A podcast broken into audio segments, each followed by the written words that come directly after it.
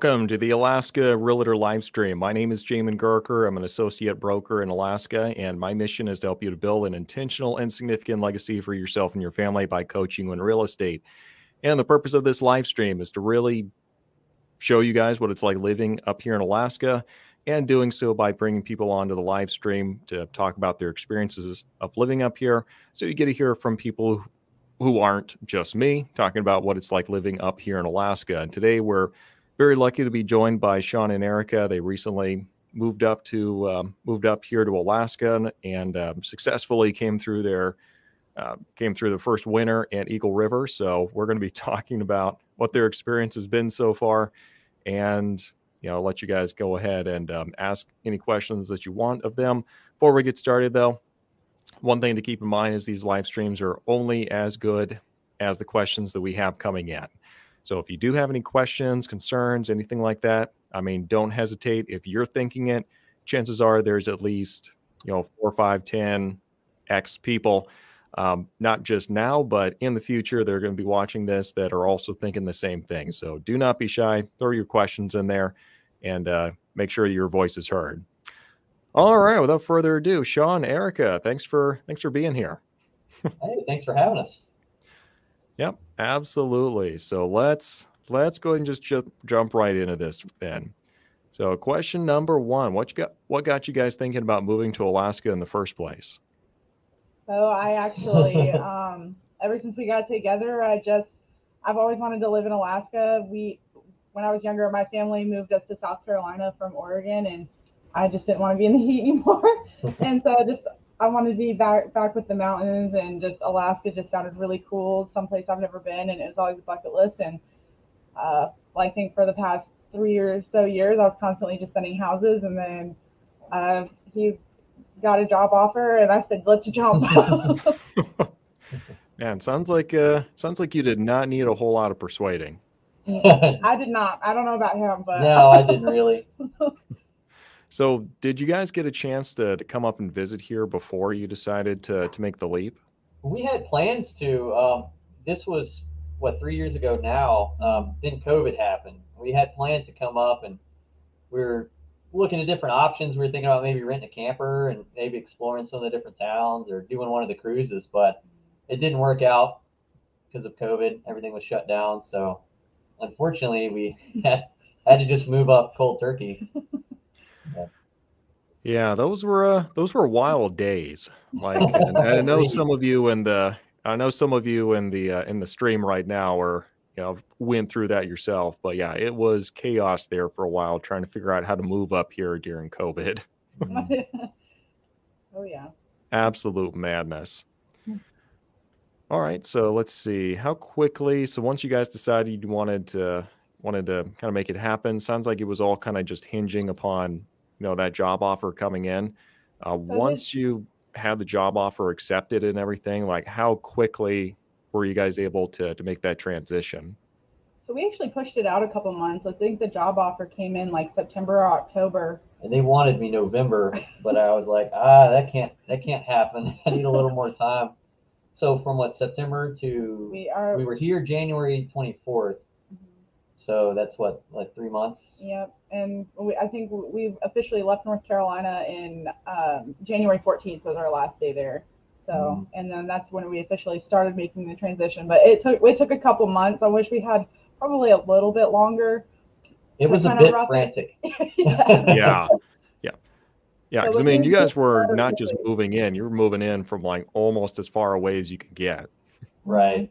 I had um, I had just a, we had just amassed a, lot of things that uh, I didn't even know we had so much stuff, and so we needed to get rid of things. But it was a lot of hand mails. It was our first house that we got in North Carolina, so we had ended up getting a lot of hand mail things that we had squirreled away in the attic and everywhere else, and it was like, oh, what are we gonna do with all this stuff? it, it was pretty frantic, but it, it all worked out pretty well once we just whittle away at it a little bit every day and and uh, here we are. yeah, absolutely. So when you guys were moving up here, um, remind me, did you guys use the Alcan? Did you just get a moving company? How did you get all your stuff here? So she was working remotely.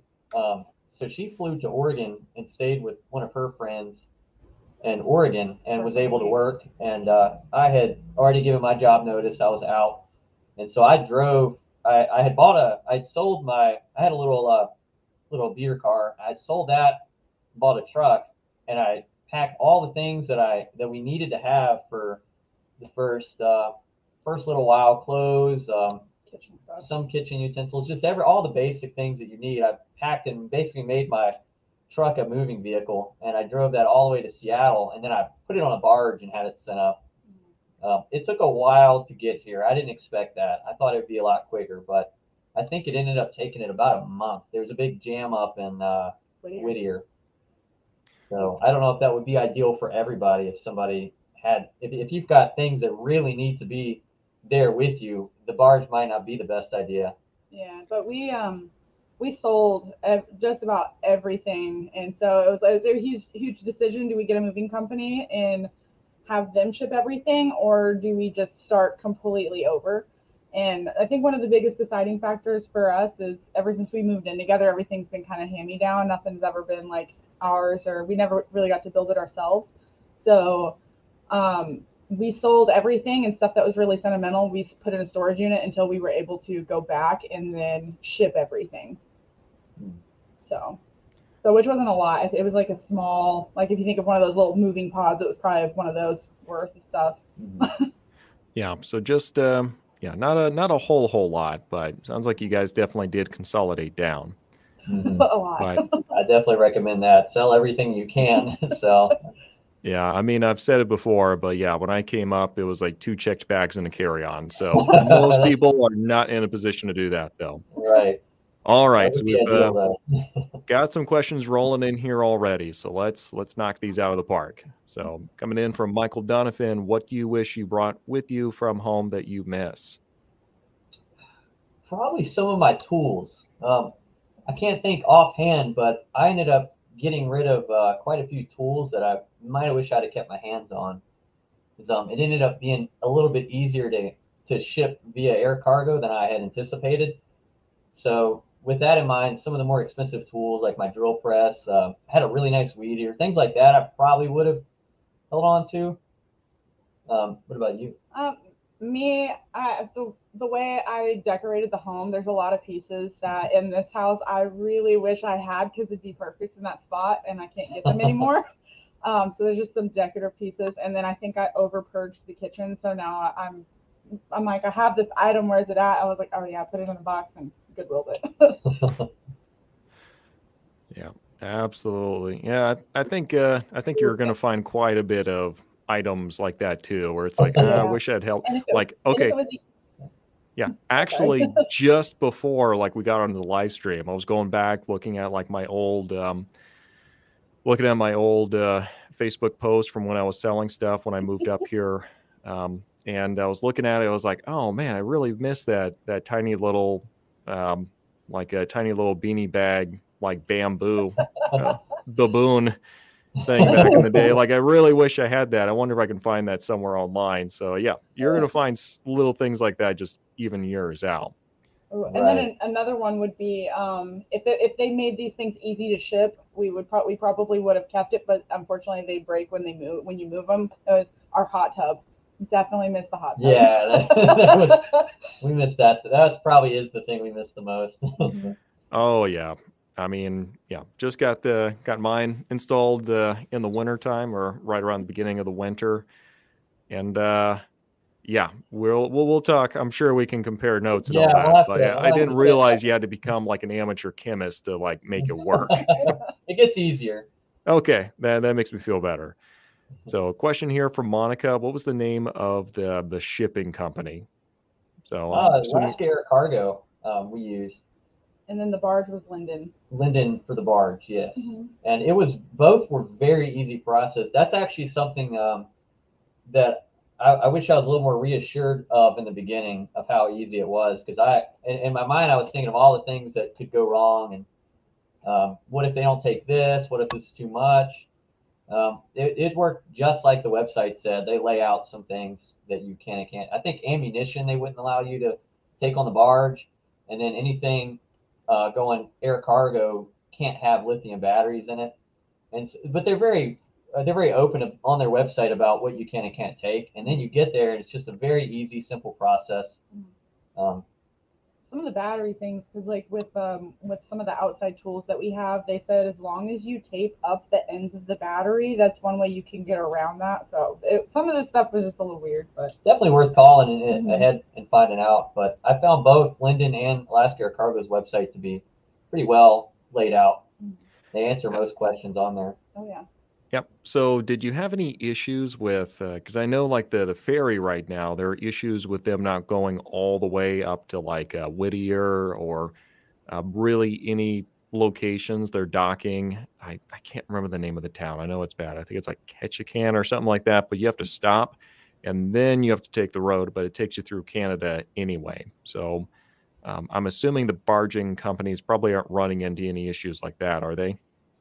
Not that I know of. I didn't. Um, I guess because you can ride on the barge. I didn't. I flew up um, after I put my truck on. But um, I know there was a lot of trouble. I think that that was back when there was a there was something going on in Whittier at the time, and that's where it ended up. They unloaded in Whittier, and I believe they loaded up the truck on a on a cargo truck and took it into Anchorage. I don't think it, the barge ever went into Anchorage. Um, I don't know if they. I don't know about them stopping on uh, in towns along the way. They may. That might have been part of why it took took a while. yeah because it was only supposed to take a couple weeks and it ended up taking almost two almost I think it was about a month. I- Yeah, yeah a little over a month but that could up. be not normal. yeah That might not be standard. Yeah, but Hard to also say. That that also does sound pretty in line with uh, with my previous experiences working with people who've moved up here, where they're like, "Yeah, it took way longer than scheduled." So maybe just whatever amount of time they give you, like just assume it's going to be double that. Right, that would be safe to say. Just don't put anything on there that you have to have immediately. Absolutely. All right, another question here from Monica. Uh, having a debate. So, do you guys prefer the four wheel drive or all wheel drive? And you also have studded tires? And uh, what do you guys find to be the the most helpful? So I've had I've had both. Right now I've got a uh, Ram 1500 four wheel drive, but I have um, all terrains on there, which aren't great at all for these kinds of conditions up here. I, I need to get some better winter tires. I haven't yet. I will next year for sure. But uh, the truck on four wheel drive did pretty good. I, I found the plows to be pretty timely, and uh, by the time everybody drives on the Glenn, it packs everything down to the point where I didn't really have much trouble in the Ram. But I did have a Buick that was all wheel drive, or no, it was it was uh, front wheel drive with studded tires, and that did fantastic, as long as it wasn't the day after that, like six feet of snow we got in like three days. That I didn't drive the car during that time, but um, I found the whole rest of the winter I didn't have any trouble in front wheel drive uh, with studded tires. Yeah, welcome to Alaska. Like that was one of the the biggest snow dumps we've had in decades. So, all at once. Yep, absolutely. I mean, I'd I'd say for me, so I got around just fine for years with a uh, with a Honda Civic hybrid, um, front wheel drive, and all season tires, not even studded. So I was able to get around just fine. That being said, I had to pick my battles very, very carefully in the wintertime. So it can be done. You got all wheel drive, four wheel drive, I mean that's preferable, but it's not the end of the world if uh, that's not what you got. I Yes, drive a Prius now too. If that uh, gives you any idea for the amount of horsepower you need to get on the roads. All right, a couple questions real quick here from uh, from Chris. So, any pets? Did you guys have any pets come along? Yeah, we've got uh we've got two cats. Uh, we um, we got kind of a funny story about that. We had uh, we had done all this logistical planning, and uh, we contacted the airline we're going to be flying with, and the plan was to since Erica was going to Oregon, the plan was for her to just fly with both cats, one in cargo and one in her lap, to Oregon, and then that's where the cats would be. Um, because I had to drive across the country with a truck loaded laden with stuff. and then we got to the airport and that was not so. Things had changed. And they, So they changed only because I was flying. I was supposed to be flying Alaska Air to the West Coast from from uh, North Carolina, and but by the time I got there, my flight had got canceled, moved up, and then switched to a different airline, which is where some where that problem occurred. They had different rules with the temperatures with the pets being in cargo. Mhm. So they all all the airlines have their own little weird stuff so that's definitely something to maybe double check into because we did do the groundwork and then things were different so i had to uh, drive a cat across the country which i wasn't planning on and it really kind of threw a wrench into things i had to find pet friendly hotels which really narrowed down my options when i was stopping for places to rest and wasn't the greatest but it was doable for sure. I think you can get your pets shipped up, but it, I think it's pretty expensive to do that. It is, but it also the temperatures have to be. the Well, no, you can get services that will Oh, ship right. your pet, but you, you pay a lot for that, I think. Yeah, I mean that's really what I remembered. I remember uh, putting one of my uh, dog of mine on the plane and sending it up before, and I mean it was in like um, College Station, Texas, so it was, it was pretty warm over there, so very difficult to find like just that perfect time where like the flight would only leave like around noon or so, but it also couldn't be any hotter than like I think it was like 91 or something like that. So mm-hmm. yeah, we really had to thread the needle on that one. We had to go back like two or three times to finally get like the perfect combination there. Yeah, flying with them in my flying with the little one uh, uh, like up front in the cabin with me was great and was super easy. And then yeah, he was already like probably 20 minutes into his drive, and I had to call him like, "You got to come back to the airport." And I'm like, "But I'm giving you." I'm giving you our oldest cat because he loves being in the vehicle anyways. So my he's not gonna scream the whole time. I wanted a peaceful, easy drive, and it was not that way. But Not not getting your NPR ride all the way across the country, huh? no, it wasn't in the cards. All right. So, quick question coming in here from Brandon: Is the snow melting there now? hmm Yeah, we can uh, we can finally see our backyard, and we we have little patches uh, out front, maybe about half the front yard, and probably three quarters of the backyard's all melted and good to go Ye- now. Yeah, I mean it's definitely melting, but uh, yeah, I was in Eagle River the other morning, and uh, I was not a fan of that big snow dump that suddenly showed up in May. Like, not pleased at all. Um, yeah, it snowed like crazy yesterday for hours. Yeah, I got I got told that whenever I left to go on my trip because it was nice and it was warming up and everything. And he said when, when as soon as I left, it was snowing or raining uh, every day I was gone. he's like, you brought the. He's like, you left and the cold came back. Yeah, I felt like we'd finally climbed into like the very low 50s, and then all of a sudden I look outside and it's snowing. Not That- there it- yet. It's such a soul crusher because I mean you're still ready for like winter. I mean the winter activities are are done. Like we don't have enough snow for that. It's not cold enough, so we can't really do the the winter activities. But we can't do summer stuff yet either. So it's like this weird, In between. hateful middle ground that nobody likes. Around Yeah, the time of year. transition seasons are my my least favorite uh, seasons for sure. Yep, absolutely. All right, got another quick question coming in here from where is it? There we go, coming in from Michael. So, how often have you run into moose and bears in town? Um, he's been seeing reports of moose going into City Hall to pay bills and running down walkers on the sidewalks. That's no lie. There, I think recently didn't uh, regional hospital have a moose just walk right in, And a movie theater. and a movie theater. I heard so. Yeah, you see them all the time. That's kind of one of my favorite things about being up here. I love I love seeing wildlife and just wildlife everywhere. And uh, yeah, we probably see moose uh, They're always in the backyard. Always in the backyard. And- probably at least yeah a few times a, a month. You'll see you'll see every usually when we're we're driving into town, we'll see one off near the base. We're always along the fence line, and sometimes they'll just walk right in the middle of the road when you're driving in town. Haven't seen any bear yet. Uh, not Yeah, we haven't seen personally, any but bear. the, yeah, That's true. the reports are just right the, from where they're being seen are right down the road. So it's not they're not far, but we just haven't seen them yet. Mhm.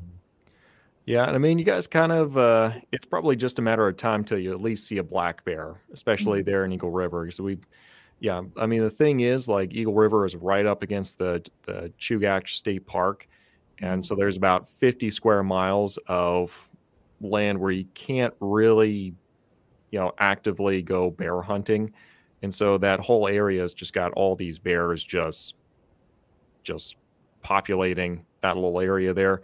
The only mm-hmm. time I've actually run into a bear was when I was running through Eagle River, like one of the the residential neighborhoods. yeah, I, am sure we'll see some here because uh, I have a buddy at work who lives uh, two minutes up the road, and he's had he had a black bear near his trash cans earlier last year. So I'm sure now that we're here, we'll hopefully see some. Made sure to spend the extra five bucks a month to get the the, the bear proof trash cans. yeah, I mean, realistically, the bear wants to get in, it's going to get in. So. Right. I might save the money. we want to give them a challenge, though. You know, I don't want to make it too easy. Exactly. All right, coming in here from Brandon. Why did you choose Eagle River? Um, it's I like how quiet it is here, and there's even less people than Alaska already has, and it's it's a uh, it's like a self-sufficient community. You you almost don't have to go into town. Usually, the only things I've got to go into town to get on my weekends is like if I want to go to Lowe's, but there's uh trustworthy hardware. There's AIH hardware, and they've got most everything you need. So just kind of a quiet little community. We wanted to be outside of the city because where we were at in Anchorage, it was just super loud all of the time. We were right next to the airport. Yeah. Yep. So, and then we were right next to a highway, so that didn't help. And we just we wanted we wanted peace and quiet so we're like okay well we're going to be a little outside of anchorage but not too, we didn't like at first we were looking at wasilla but i don't have to commute so i don't have to drive so i was worried about him yeah i didn't want to drive that far so. Yeah. so we landed in eagle river and the moment we drove through it for the first time we we fell in love with it and it's, it's just very, like this is home very beautiful views and there's a lot of really cool trails nearby you can you can do that are just within throwing distance so I find it walk, very, very walkable. There's trails that go everywhere. Mm. It's yeah, not I mean, as bikeable as Anchorage is, but I guess hiking wise, not too bad. I mean, not at all. Like I remember, um, um, you know, lived in Eagle River, uh, moved out to Wasilla last year uh, around the July timeframe. I'll probably be moving back to, to Eagle River probably around into July, August or so. I just had an Airbnb opportunity out here. I needed to, need to jump on. Uh, long story. Anyway, I'll probably be moving back to Eagle River. But one of the things I like about Eagle River is I literally could walk everywhere. like I walked to my office and I just had like a church right down the road, at like the grocery store right there. And um, yeah, I would go like an entire week without ever driving the car. Yeah, it is nice. There's far less traffic and commotion and on like super, said, good food and good breweries and yeah on super nice days, my, my favorite coffee shop is just right down the hill. So I'm just like, all right, I'm going to take an hour and I'm going to walk down there and then sit for a minute and then walk back. It's it's nice. Yeah, we're very excited for summer to hit and start walking down uh, some of those places. Mm-hmm. Yeah, absolutely. So one more question here, and then we'll get on with our scheduled programming. So, coming in from Costa 16 Auto, and what kind of jobs or industry have you settled in in Alaska, um, if you're willing to share? Um, I I work for Alaska Airlines, and uh, I know there's a there's tons of aviation jobs out here um, at the at Ted Stevens. Um, my company's hiring. There's there's other cargo companies that are hiring for all kinds of positions uh, for mechanics like what I do, but also for like customer service advocates and um, things like that. Um, I know there's a lot of oil jobs up north, but I don't know too much about that. It's not my um, area of expertise, but as far as job opportunities go, you see the you see the um, hiring signs just about in every establishment you walk into. Yeah, a lot of places are hiring like that. Mm-hmm. Yeah, like businesses and stuff are always looking for people. Mm-hmm. Now I, I work remote, so I still work Eastern Eastern Standard Time. So uh, I work mm-hmm. for an HVAC company, but I yeah, my day starts off at 4 a.m. and off at one, so I'm not really into the job industry. but what I can what I can speak for in aviation, there's tons of tons of jobs for that out here. Mm-hmm. Yeah, I mean, I can vouch for that. A number of the people I've worked with recently were right there in that aviation field, so that uh, that makes a hundred percent sense. Um, as far as the the jobs that are available out there, um, you know, kind of like what they said, there are plenty of opportunities, but it might not be in your specific field right now. Um, if Mhm. you have some kind of like hard skills, like you're um, you're a mechanic, you're a handyman, contractor, something like that, odds are very good you're going to be able to find something within like a couple of days of trying. Mhm. Uh, if you are, um, you know, coming in and your your skill is like CPA or something like that, you know, the opportunities are going to be there. You're going to have to do some more networking and really kind of dive into the area to to really find those opportunities, though. Absolutely. All right. So, what were your expectations for winter, and uh, were they accurate? Yeah, I I think the the winters here definitely get pretty cold, but the thing I noticed, um, and I work out I work outside um, sometimes, and I noticed that it just doesn't seem to be very windy in Anchorage, and I kind of thought that it would be like really really cold, but also really windy, so it doesn't end up feeling too bad if you dress and prepare for it. You might end up wearing more layers than you anticipate, but it's I feel like it's pretty manageable pretty manageable. Um, unless you do get that rare windy day. But I've only been here for um, a year and a half, so I don't know if that's normal or not. But I, I felt like uh, I felt like the winters are probably not quite as bad as I had imagined. Yeah, I thought they were going to be much, much worse. So I thought that there was going to be more snowfall. It's like that dry cold. I feel like the dry cold is kind of uh, not so bad. Yeah, I thought the roads were going to be a, a little less drivable than what they are, but I, I think my expectations were worse for what I thought than what they actually are. It's like, were you expecting just a lot more snowfall, or what were you Mm. expecting? Well, so coming from the state that we're that we're in, if it snowed, it was horrible. It was horrible. There's no there's no up road upkeep. There was nothing. Grocery store shut down. You couldn't find groceries anywhere. Here, it's Oh, they'd get like, like- what we had just yesterday, and there the bread aisle would be emptied. you wouldn't be able to find bread, eggs, and milk, which made no sense to me. But um, yeah, no. Here, I was like, oh boy, we're getting snow. I would always like our I think our first couple grocery trips, like I dreaded. I was like, we're not gonna be able to find anything. and I walk in there, and we're just it's just normal. So I was Mhm. it's I was Operations expecting continue. I was expecting a lot worse. So, and then um, the driving conditions, like I don't drive a lot right now, but whenever I do, it's not it's not as bad as what I thought it would be. There's So. definitely days. Yeah. where- yeah, there's definitely days where it could be pretty bad. You gotta be a little more careful, but I I was just ex- I think I don't I was expecting like I don't know like go to apocalypse. Yeah, it's like you you expect like something from the Revenant or something when you're right. Well, because when whenever you're, you um, ask, whenever you ask the internet, like, "Hey, what's the weather like?" and you ask anybody on like, um, I I don't know, you go to the, some of these Alaska pages, and some of some people will be like, "Don't come up here unless you know how to drive in the snow. It's it's not for the it's not for like the faint of heart." And they'll be like, "It's real it's really bad. You don't want to move up here. It's too cold, especially if you're if you're used to living in the south." And like people tried to sway us like and so the vi- the vision that we got at first was just I was like It's, oh it's not for it's not for everybody. I mean, but it's doable if you're really cold at first, then it probably will be bad. But I think, Jamin, I think you said in- one of your videos before that you'll get used to the cold, and I Mhm. think that everybody, I agree. I think everybody would get used to it especially being this, here long enough, and especially nowadays, I feel like warming layers are so much better than they used to be. Like my, my work bought us these uh, Carhartt Yukon Extreme jackets, and it's so light and doesn't feel like you're wearing a very heavy jacket, but it's extremely warm. Um, I think that there's something to be said about that. and you get used to the cold because the temperatures pretty much stay pretty even Mhm. There's not like a 30 degree change in one mm-hmm. direction or the other.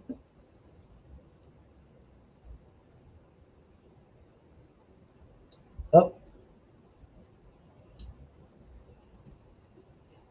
That us? I don't know. Seems to have lost audio.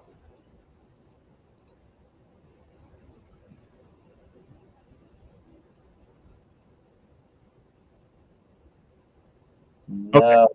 Oh, there you go. there we go. Okay. So, uh, what was I saying? Hmm. Yeah, that's right. You guys couldn't hear me. Can't have anyone remind me.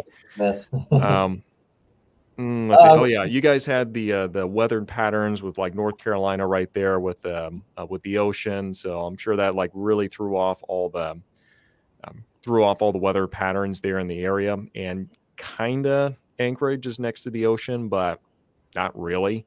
Just because you've got that that little inlet thing that just travels so far to actually get to Anchorage. So realistically, it's you don't really have the weather patterns getting interrupted by the ocean. Mm. But Yeah, yeah, that wind makes such a difference though. Like, you know, being out in the Mat-Su Valley, like it's it's no joke out there sometimes. I've heard about the the valley winds. Yeah, I mean, got a comment from Chris here, like, yeah, the valley takes all the wind for you. So yeah, that's Yeah. uh that's definitely true. yeah. There is no lie there.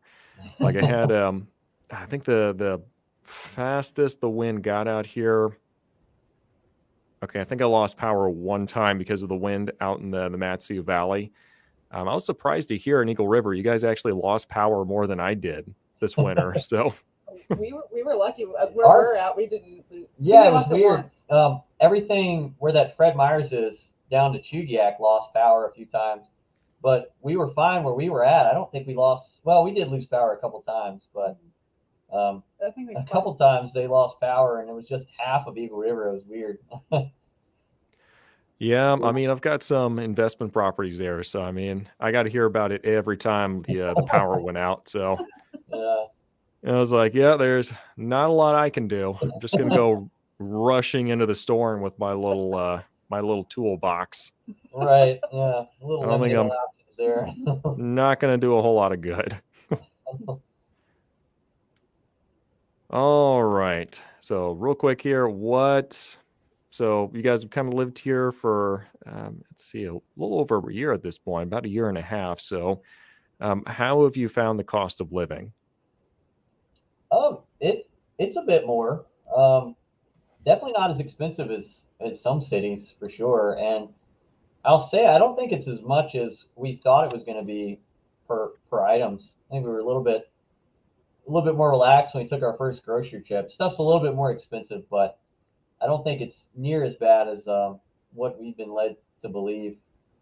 Because sometimes some of the information gets conflated. Like some of those villages up north pay a lot of money for basic items and but Anchorage you kind of have the benefit of having a robust supply line and I think that kind of keeps prices down but uh, I guess real estate's a little high vehicles are a little high just because it costs a lot more to get vehicles up here and um, I guess availability of housing um, can cause a little bit more expense but I think most uh, most jobs pay a, pay a decent amount more to try to compensate for that it seems, and uh, definitely definitely affordable. There's definitely a lot more expensive places in the country to live. I think.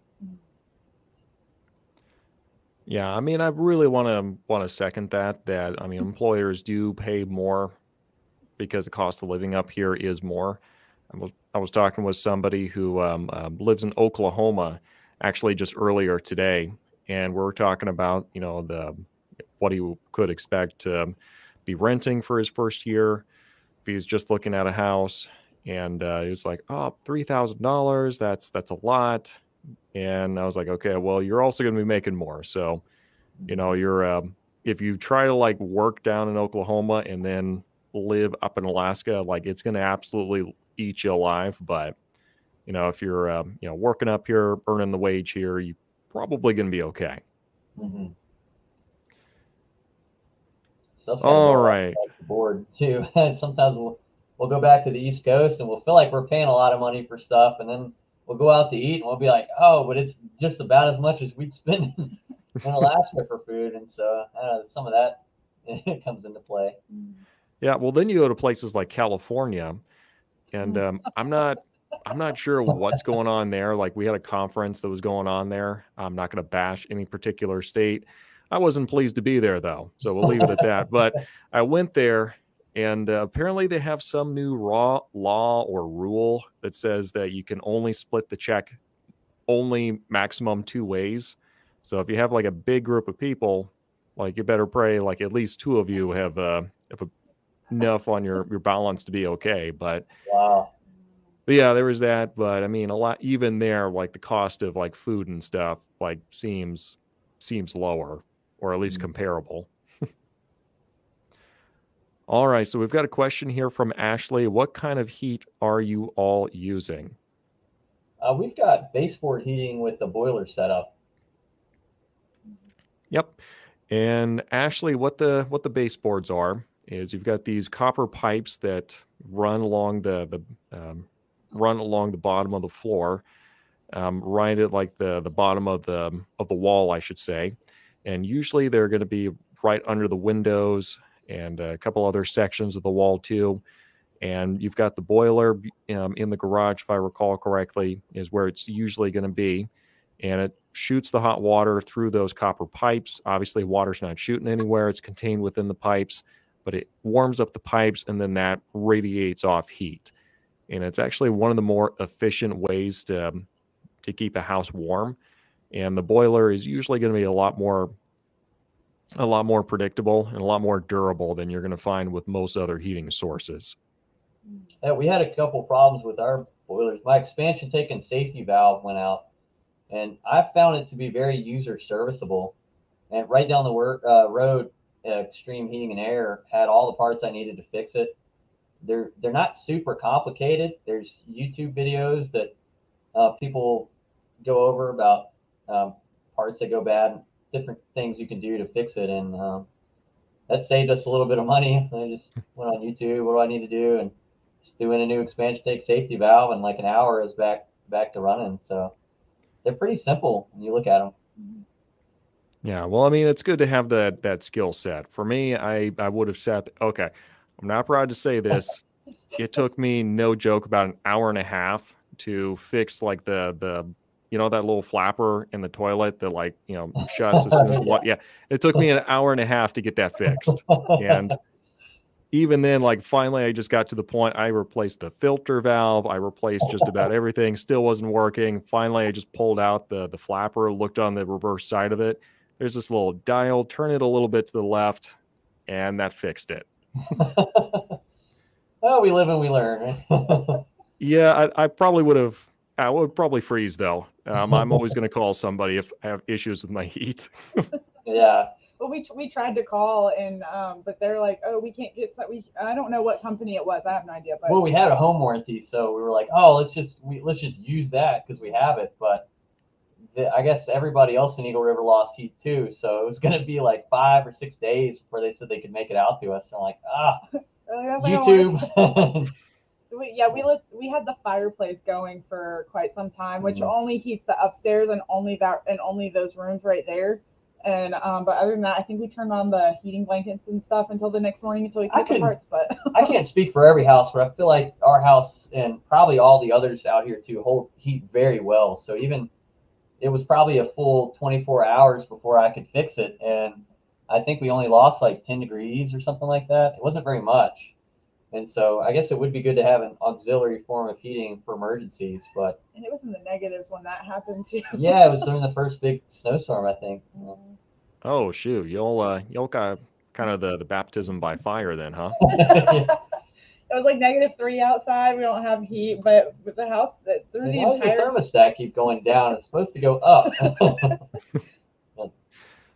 Yeah, well, I had that happen to me a couple months ago. Like the power went out, and I mean, I've got the the wood stove like all set up. I was like, yes, this is my moment. I can shine. I feel totally justified now in this uh, installing this wood stove, and it lasted like maybe two hours. You know, I was like, well, okay. I'm back to it just kind of being a nice ambiance for the room. Right.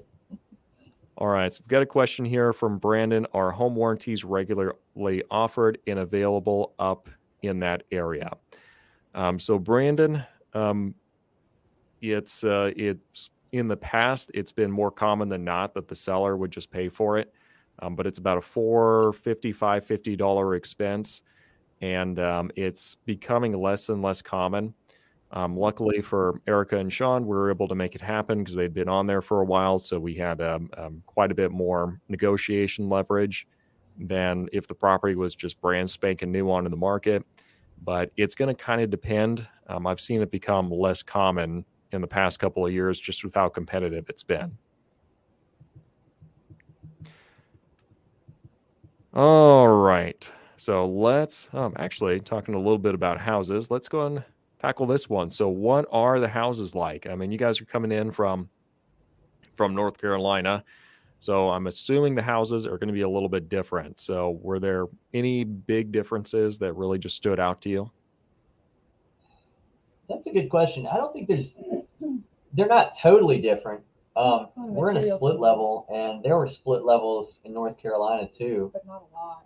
Not a lot, no. I think it was kind of a like a '70s thing, and then it uh, maybe went out. A lot of uh, a lot of houses that we saw were well, North Carolina is getting a lot more people moving there, and so it's forcing the development of all these uh, different subdivisions. And so usually a builder like D.R. Horton will come through and just build all these cookie cutter houses, and that's what we lived in before. Is a decent enough house, but it's just one of those vinyl siding slab foundation houses. All of them kind of look the same. That that's a lot of what we saw in North Carolina. And here it seems like not that way. It seems like every house kind of has its own like unique features. I feel like mm-hmm. what I've seen. Yeah, the big subdivision developments, you really don't see a whole whole lot of that. You do a little bit in Anchorage, very very small um, degree, like Eagle River, like looking at uh, specifically like Powder Ridge, um, Eaglewood, Parkview Terrace, places like that. But each of the houses are going to be a little bit different. Mm-hmm. Um, but I mean, obviously, we are building up here for the conditions. So, one of the big things that uh, Sean mentioned before, our houses do tend to retain heat better than what you would find in, um, you know, like North Carolina. Um, like I went down to um, Florida just a little bit ago, and uh, I was just kind of walking around like in the Airbnb I was in. I was like, man, I something tells me this property would not retain heat very well at all if it suddenly just snapped down to like 40. but yeah, I mean something else that's uh, something else that uh, that really the homes in just Alaska and Eagle River um, as well are are built a little differently is to actually move and sway with the ground when you get any big earthquakes that are coming through. Mm-hmm. So that's that really is uh, really is a big one. Um, back in the '64 earthquake, like it rumbled through and like pretty much leveled most of Anchorage, like in that that one fell swoop. Yeah, I mean they went and changed a lot of the the rules and regulations since then to try to make it a little bit uh, give us a better fighting chance if that were to happen again.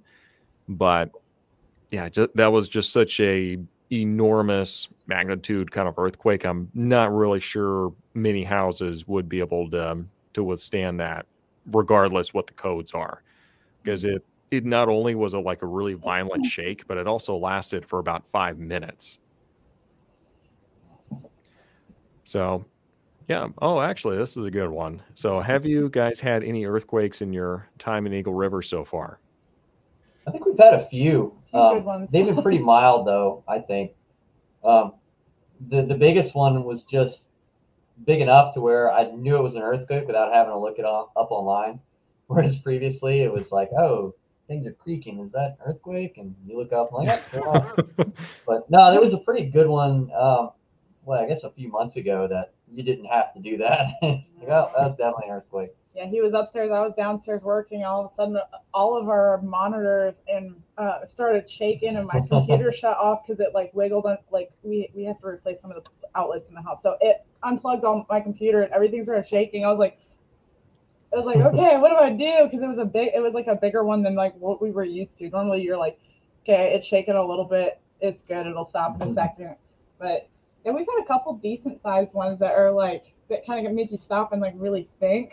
Most of them, you could mistake it for creaking in the house. Mm-hmm. yeah, but every now and then you get like that, just that big jolt out of nowhere, and it's like, did we just get hit by a truck or something? Like what happened? Yeah, there was one that was really loud. and That it was in the middle of the night. We were sleeping, and then it it sounded like this really loud bang. It was kind of weird how it, how it happened, and then everything shook for like once or twice, and then it was done. But it woke us up out of a dead sleep. We're like, what the heck was that? Yeah, an interesting phenomenon. yeah, Oh, absolutely. I mean, it's something that keeps you on your toes. I mean, I Mhm. was kind of talking with somebody about this, and uh, we're talking about the difference between hurricanes and earthquakes. And it's like, well, I mean, the the nice thing about hurricanes is at least there's a season for them. Um, earthquakes literally just happen whenever they feel like it. It's always earthquake season. Yeah, exactly. I honestly thought they were going to be um, because I've never re- I've never lived in an area where they were too much. Like where when I lived where I lived at in Oregon was far enough away from California and its earthquake issues, so I didn't really feel them, um, or if, if you felt them at all.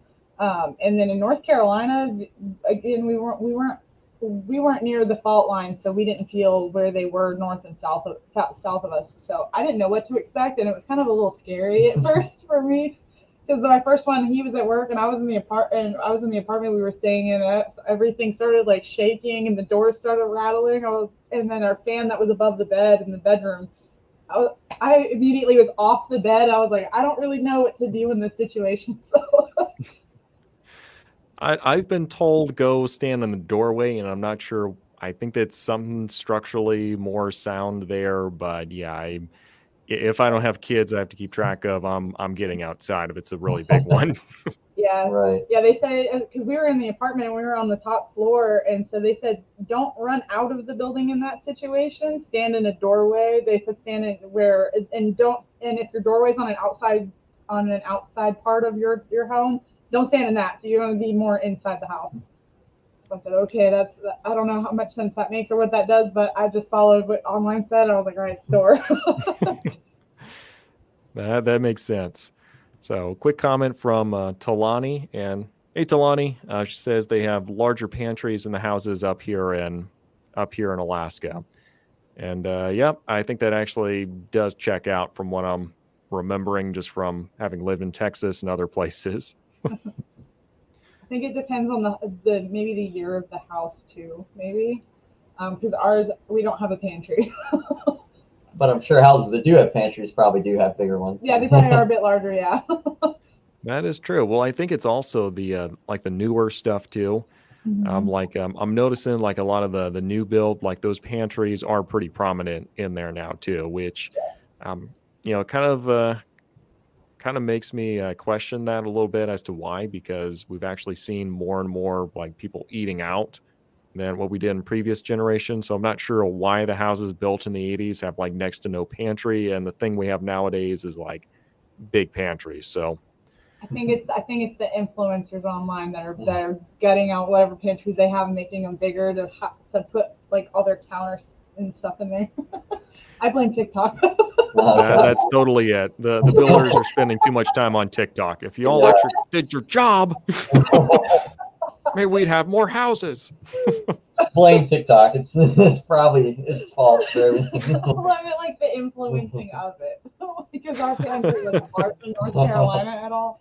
But it's like you watch like DIYers and they're like, let's go knock out a wall and they expand their pantry. So Yeah, blame them. and uh, I, I don't watch TV very much, by the way, but I, you know, occasionally I'll go to the gym and um, and uh, just run on the treadmills, and I've got like my own like eh, own earbud things going on over here, but I'm seeing like all the TVs in front of me, like every other TV has got like some home improvement renovation kind of a show going on right now. So yeah, I guess uh, oh yeah. still a demand for it. By the way, completely off topic.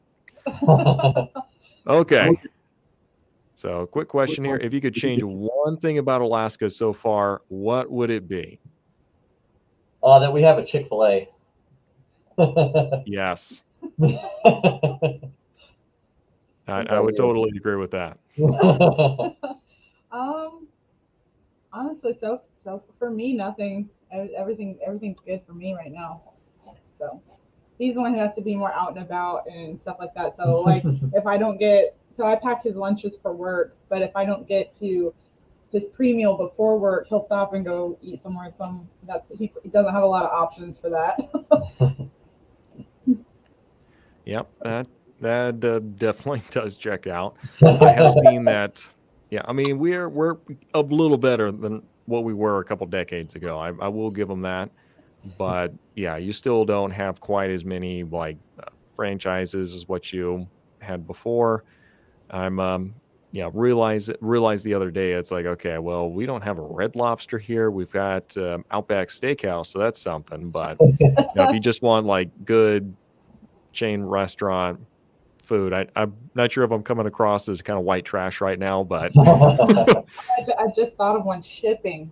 Shipping. I would yeah, change the honestly, yeah. If I could change one thing, I would agree with that. Because in the South, or if I go to the lower 48 at, all, anywhere we go, I have got to stop at a Hobby Lobby or Home Goods. Those are like my candy stores. And Home Goods will ship up here, but my favorite's Hobby Lobby. They do not ship up here, and they are not up here, so it's it's, it's like a hassle. If I want something, I have to make like a I have to plan to make a trip. Some things won't ship at all. Mhm. Um, some companies don't even want to bother with having an option to ship to Alaska. And I I ordered uh, I homebrew, and so I ordered a uh, I ordered a setup to homebrew again, and it was going to be an obscene like three hundred and fifty dollars to have it shipped, the whole setup shipped up here. And I ended up going through one of those shipping consolidation services that they'll uh, gather all the parts of your order together. You just ship them to Seattle, their address in Seattle, and then they'll barge them up. And it was like 160, but still, it, it hurt my soul. I was used to free next day shipping all the time, no matter what, in North Carolina, and definitely don't get that here. I shop a lot online, so yes, if, if I find something I like and you can't get it up here, that's one thing I would change. Right. That's yeah. That's definitely the the best um, option for what I could I would change. Yeah, like if you're, um, I, I feel like if you're kind of that more of a shopaholic where you're just going to be ordering a ton of stuff online and like you just can't stop yourself, I feel like your ability to control is probably going to increase when you move to Alaska just because anything you buy is going to take about two weeks. So you just have to think, well, am I going to like this thing in two weeks? Um, I imagine it would, it would probably help. I don't know. I imagine it would help. I'm not You'll- I'm you'll not a become- shopaholic, shopaholic, but the packages have gotten a lot less. You'll uh, you'll become more of a patient person and you'll save money. Yeah. Put a good spin on it. So true. So true. All right. Got a question here from Ashley. You probably don't get tornadoes much, do you? I haven't seen any since we've been here. no, we haven't been here that long. I don't I don't think we'd be the best to answer that, but I don't think so, right?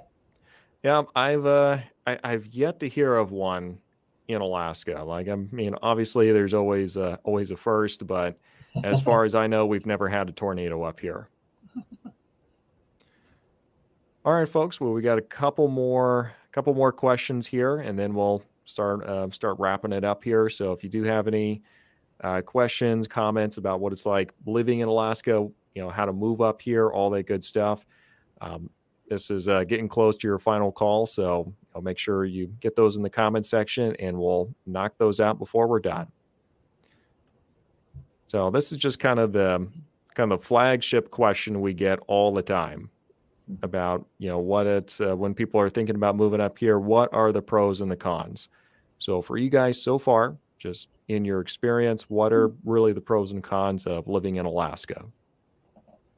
Um, def- definitely number one is the scenery. I mean, everywhere you look could could be off a National Geographic. Uh, yeah, that's definitely the biggest con- uh, Uh, pro. Pro. Um, very minimal traffic. Uh, not very many people. You go into a store, it's not very crowded at all. Um, We're actually starting to recognize some of the same people. If we go to the store, it's just like you're starting to recognize who you see in rotation. you may not know their names, but you definitely you, you see the same people. people are very friendly. I've noticed. Mhm. The people we've had to interact with, very friendly, very community centered. Like uh, we joined a church and uh, down in Ocean View, and they welcomed us with open arms, and um, everybody's kind of been like that that we've encountered. Um, I I kind of like the idea of being so close to uh, wilderness. Like you're you're also very close to everything you need, but you go you know down the road a little bit, and you're you're in just uh, nothing but you know but free air, free air, and it's very easy to get away. Um, con, uh, probably the the same cons you hear. Uh, the cost of living's a little higher, which, as we discussed, didn't end up being that bad. Definitely not a deal breaker by any means. And shipping shipping is definitely a big one. Um, it can be expensive to leave the state too. That's that's probably uh, the top three cons I would say. Yep. I think yeah, I think that's about, about it. And then I guess Yeah. personally, some cons for us is that we're we're so far away from family. It takes you we got to really plan to go back home. hmm So Yeah, I mean, just going home and visiting is not something you really do on accident like it, it uh, it takes quite a keep quite an effort to get even get out of the state. hmm All right, outstanding. So we got some questions here. So let's let's go ahead and jump into these real quick. Or wait, hold on. I think we've got no. Let's let's get to some questions real quick. So for those of you who are um, who are watching, if you've been holding out, you got a got a burning question, you've just been shy about throwing it out there. Now's a good time to to just throw it out there. So question here from Brandon. Uh, what is what's something you can't get there that you do not miss? Hmm. Can't get here, but I don't miss. I don't know. That's a hard one. You have any? mm, something I can't get but don't miss. I don't know. I'm having trouble with that one. Hmm. I can't think of anything physical. Um, the only thing, well, not like There's things I need. can't get that I do miss. Hmm, that's uh that's a good question because I'm trying to I'm trying to think this through now too. that I can't get here, but I don't miss. Mm, you know what? I would say there's a, there's a lot of like uh, uh, really nice cars and everything in other states, Mm. and uh, that's that's really something you don't see a whole whole lot of up here in Alaska. So I mean, yeah, that's not necessarily something that I I really miss, like just Well- seeing on the road. Yeah, yeah, that's you don't really see any of that. I And if somebody does have a nice car, you can't tell from all the uh, silt and dirt on it. I mean, it really is the it really is the truth. I mean, the other thing too, if you get a really nice car, like I would be like nonstop, like worrying about it the entire time because yeah, there's there there's just so many loose rocks and everything kicking up that I mean it's gonna get a crack in the windshield so you fast. can't have a clean windshield. I guess kind of taking that question kind of from another ang- looking at it from another angle is like so in most big cities that you go to in the lower 48 you've got all these massive you've got all these massive highways and bridges and then it takes you two hours to get 10 miles down the road. Um, but you so you can't get that here and i do not miss it. You can't get traffic and you don't miss it. So I mean, the, the looking at the rush hour here, and then come like I was just in North Carolina last week. So looking at rush hour here, and it may it might take you an extra five minutes to get somewhere at five five o'clock. It's a, but if you're so, but it's not that bad com- Mhm. comparative to living in a massive city where we were in, and then you've got all these intersections that go to different bridges that to- that loop on top of each other, and then five o'clock you you're just stay at work an extra 30 minutes and then you might miss it or you just I, I don't miss traffic so it's Yeah. something you can't get and i don't miss Yeah, I mean that's I, I really got to second that because we had um I you know was in Florida just a little bit ago, kind of driving around, and it kind of made me laugh because just going a couple miles was going to take like 15 minutes easily, like every time. And it's mm-hmm. like in Alaska, you kind of just factor in you're going to be going about 65, 70 anywhere you're going, like for the mm-hmm. most part, uninterrupted by traffic. right. yeah where i was staying so where where we used to live in north carolina so where i was staying was just a couple streets over from where that was and i would take one highway to work every day and i if i didn't leave at a precise time um, it would take me an hour to get there, and it was only 13 miles from our house, and it would take me an hour to get to work every day. Um, and then um, I have now same. So this time it's a little bit worse. I I, I feel like there's more people to, from where uh, back in that city. I feel like there's a lot more people because it took me an hour and a half, hour and 45 minutes to get 13 miles down the road because you're stop and go, stop and go, and it's just too congested. So I definitely don't miss any of that. it gives me anxiety now every time I have to go back. I'm like, I'm not used to these people. Yeah. And yeah, I mean, I feel like everyone says everywhere that everyone in their state drives really crazily. Um, and that's, I mean, we've we've got a claim to that as well. But um, there's a whole page about it. there's a whole page to it. Yeah, you you just got to make sure you're just hang out in the right lane and just let them go. Just let them go, do whatever they do, and hopefully, hopefully they don't slow everyone down if they get into a wreck. Like that's just right. always kind of my pet peeve. I know it sounds. yeah, well, I, I, it sounds terrible, and I'm gonna sound like a jerk instantly for saying this, but up here, somebody gets into a wreck, slows the entire highway down, like mm-hmm. in the wintertime.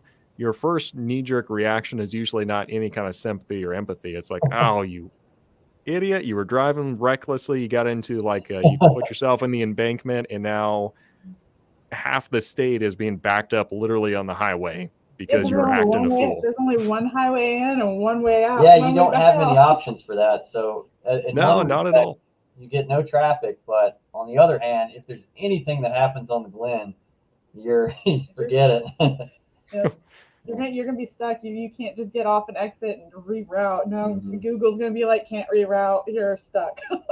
That's yeah. You're in this for the long haul, and. Uh, like during the the earthquake we had back in 2018 um, you know our um, our bridge got shook so bad that you couldn't actually like drive across it for i think it was like a week or so so they had to go check it evaluate it make sure it was all good but uh, yeah for that reason like our um, our transportation logistics system around here is actually like a case study in a lot of um, um, civil engineering uh, mm-hmm. courses and saying what a precarious like transportation system looks like. Just because like you take out that one bridge, that one road, and about two thirds of the state is isolated.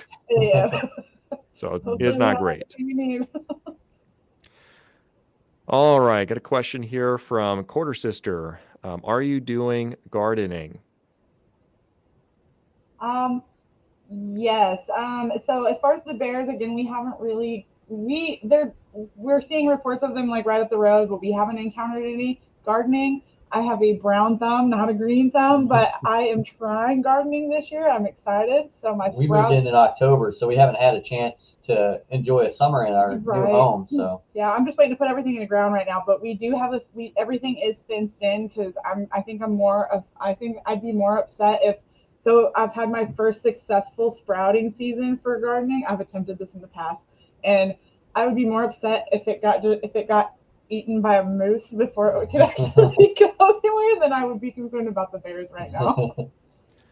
Yeah, I mean those moose are just absolute menaces too. I don't think people, I don't think people really appreciate how big they are, and how easily they can step right over your six foot fence like it's nothing. Exactly, especially with the snow, and they just they just climb over. But they're very very tall. yeah, I've seen I've, I've seen that bears can climb over fences also pretty easily. Um, and there's some pretty unique videos about that. That somebody had like their camera set up and pointed at their backyard because it's where their opening to their gate was, and they weren't home and they said, well, this happened while we were at work. And a, a, mom and her two and her two cubs climbed up over their fence and were in their backyard. I said, I don't know what I would do in that instance uh, be like, all right, well, I'm gonna attempt to get out of here, but um, yeah, no gardening. I'm gonna try that because a lot of people say that um, if you grow your own vegetables and stuff, it might help a little. And I'm gonna get into canning if they've got an over, if I if it if I've got an overproduction. But a lot of people say that might actually help offset kind of the cost of living because now you're growing your own, and if you can it, then you can store it. Yep, absolutely. Absolutely. yeah, it sounds you're uh, speaking like an Alaskan already. So for Monica, random, but can you get um, fresh shrimp or seafood? I haven't had. I don't think I've had shrimp since I've been here, but the seafood's been excellent. The sushi, I thought, was very good. Yeah, and there's definitely if you go out to eat, from what we've seen from the summertime to the wintertime, if you order seafood, it's quite a bit more expensive. So I'm going to assume it's more fresh in the summer than what it would be in the winter. but Yeah, I'm it- not. I'm not sure how how to answer that. Yeah, I mean, usually fresh seafood, probably your best bet is going to be to go, go catch it on your own. Um, which I mean, you can do that up here, so that that's really cool. But um, yeah, for stuff like shrimp, I'm really not sure. Now, salmon, yeah, you can catch that all day long. That's that's going to be pretty simple. Brian from Mr. Brandon here. Did you um, have to spend a lot of money to get the proper clothes for the winter? And can you find good gear by thrifting?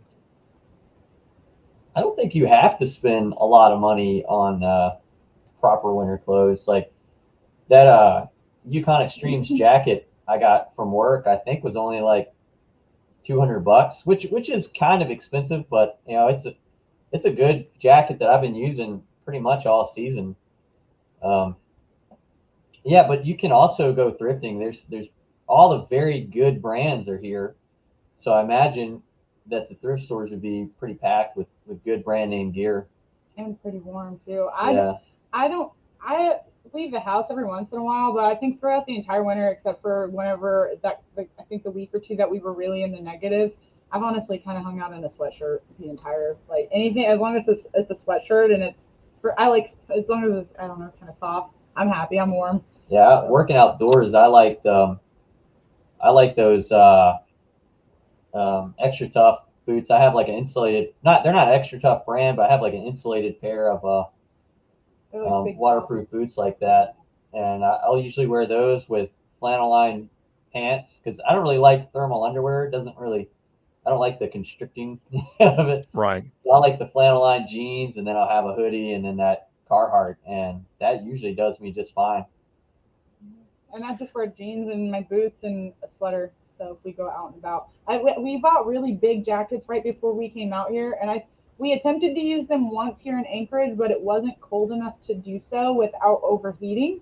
Um, and but I think it's gonna depend on like for proper winter clothes. I think it might depend on like where you're at. Well, how long you're spending out Yeah. outside, what you're doing. Like if you're doing activities, like uh, um, I was going fat tire biking, and fat tire biking you get pretty Mhm. hot pretty quick, and so less is more. Um, but when I work outside at the airport, I tend to bundle up a little bit more because you're you're kind of stationary working on stuff, and you tend to get a little cold faster when you're not moving so much. So gloves gloves are great um like i go for walks and stuff and in the wintertime like gloves gloves were great but again like you, you the more you're moving you're going to warm up and but i think like our really super warm layers that we bought we think we used them in in fairbanks but we haven't had to use them too much here mhm. Well, yeah, I don't think you have to uh, to wrap up. I don't think you have to spend a lot that much money. Not, not a ton. I have a Big Ray's does. Uh, they do like tent sales all the time. You get really good deals on that kind of stuff.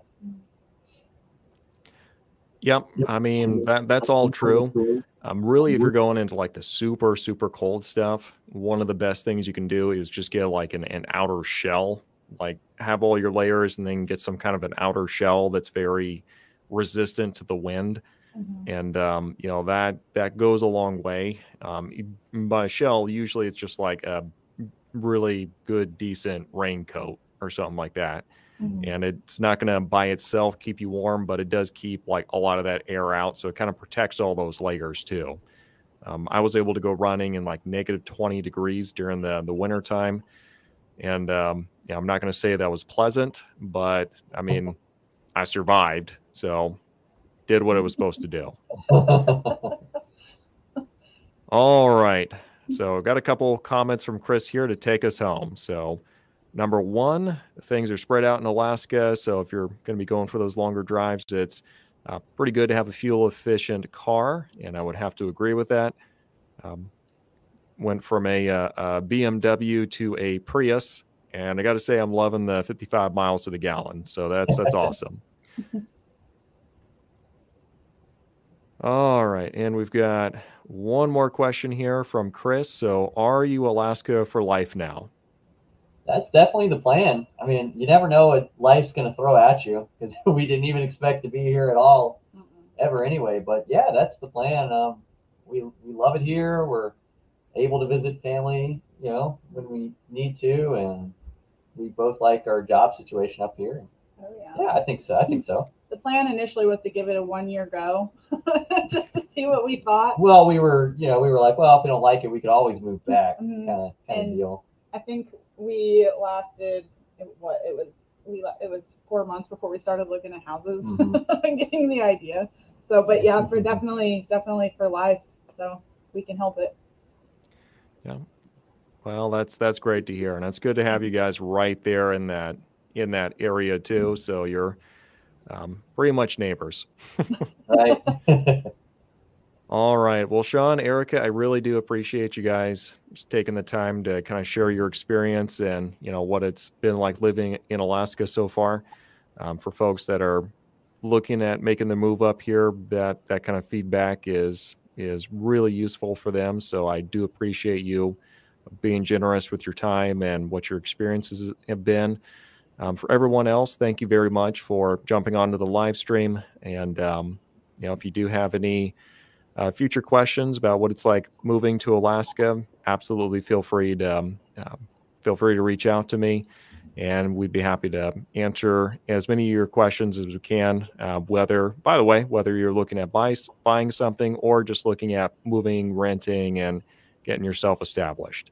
But yep, thank you very much for watching, and we'll see you in a couple weeks for the next live stream.